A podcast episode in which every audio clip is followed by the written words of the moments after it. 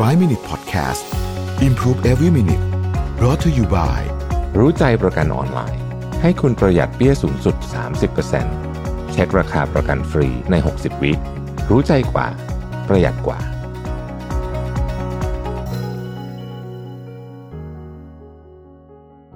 สวัสดีครับ 5 minutes นะครับคุณอยู่กับโรบินหานุสาหะครับ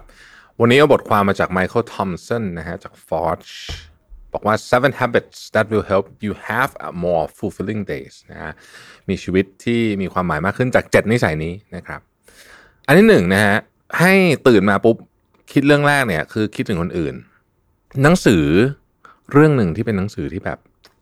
สุดๆเลยนะฮะคือ man search for Meaning นะครับ ของอคนที่เขาอยู่ในไอไอไอตอนค่ายกักกันนะฮะเขาบอกว่า หนึ่งสิ่งที่ทำให้ชีวิตเขามีความหมายทุกวันเนี่ย คือเขาถามคำถามเดียวเลยว่า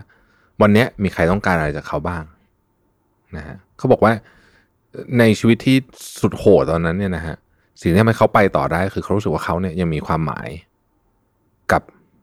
คนอื่นอยู่เพราะว่ามีคนต้องการความช่วยเหลือบางอย่างจากเขาอ่านี่คือจะช่วยชีวิตคุณดีขึ้นนะฮะ first thing in the morning think of others นะครับคิดถึงคนอื่นเรื่องแรกเลยในตอนเช้า ข้อที่2นะครับ do one thing that can potentially humiliate you ลองทำในสิ่งที่มันอาจจะทำให้คุณอายนะครับ ในที่นี้ก็คือว่าลองทำในสิ่งใหม่ ๆ ที่ปกติคุณไม่ทำนั่นเองนะครับ เช่นอาจจะพูดกับคนอื่นก่อนนะครับ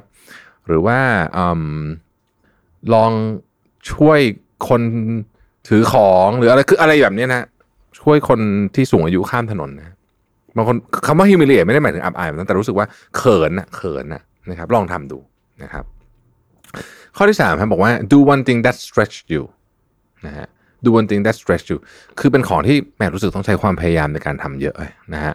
ลองทำสักหนึ่งอย่างที่มันต้องใช้ความพยายามเยอะกว่าปกตินิดหนึ่งอาทิสมมติเราจะบอกว่า วันนี้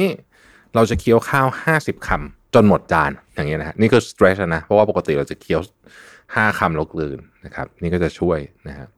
อันที่สี่ do something that gives you extreme comfort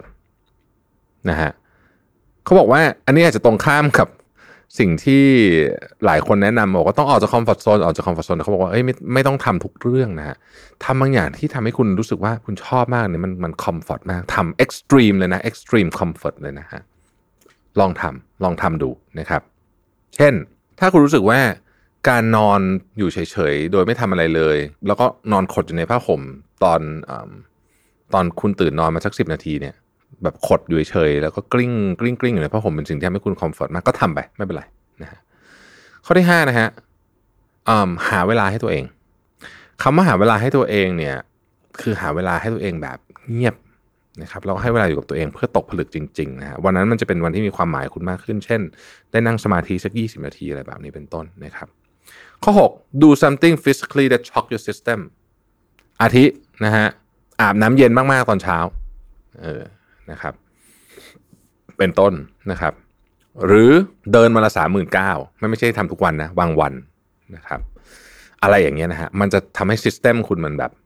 เหมือนกับต้องเรียนรู้เรื่องใหม่ตลอดเวลานะฮะแต่ว่าอย่าเอาจนอย่าเอาจนแบบแบบแบบบาดเจ็บนะนะฮะอันที่เจ็ด เขาบอกว่า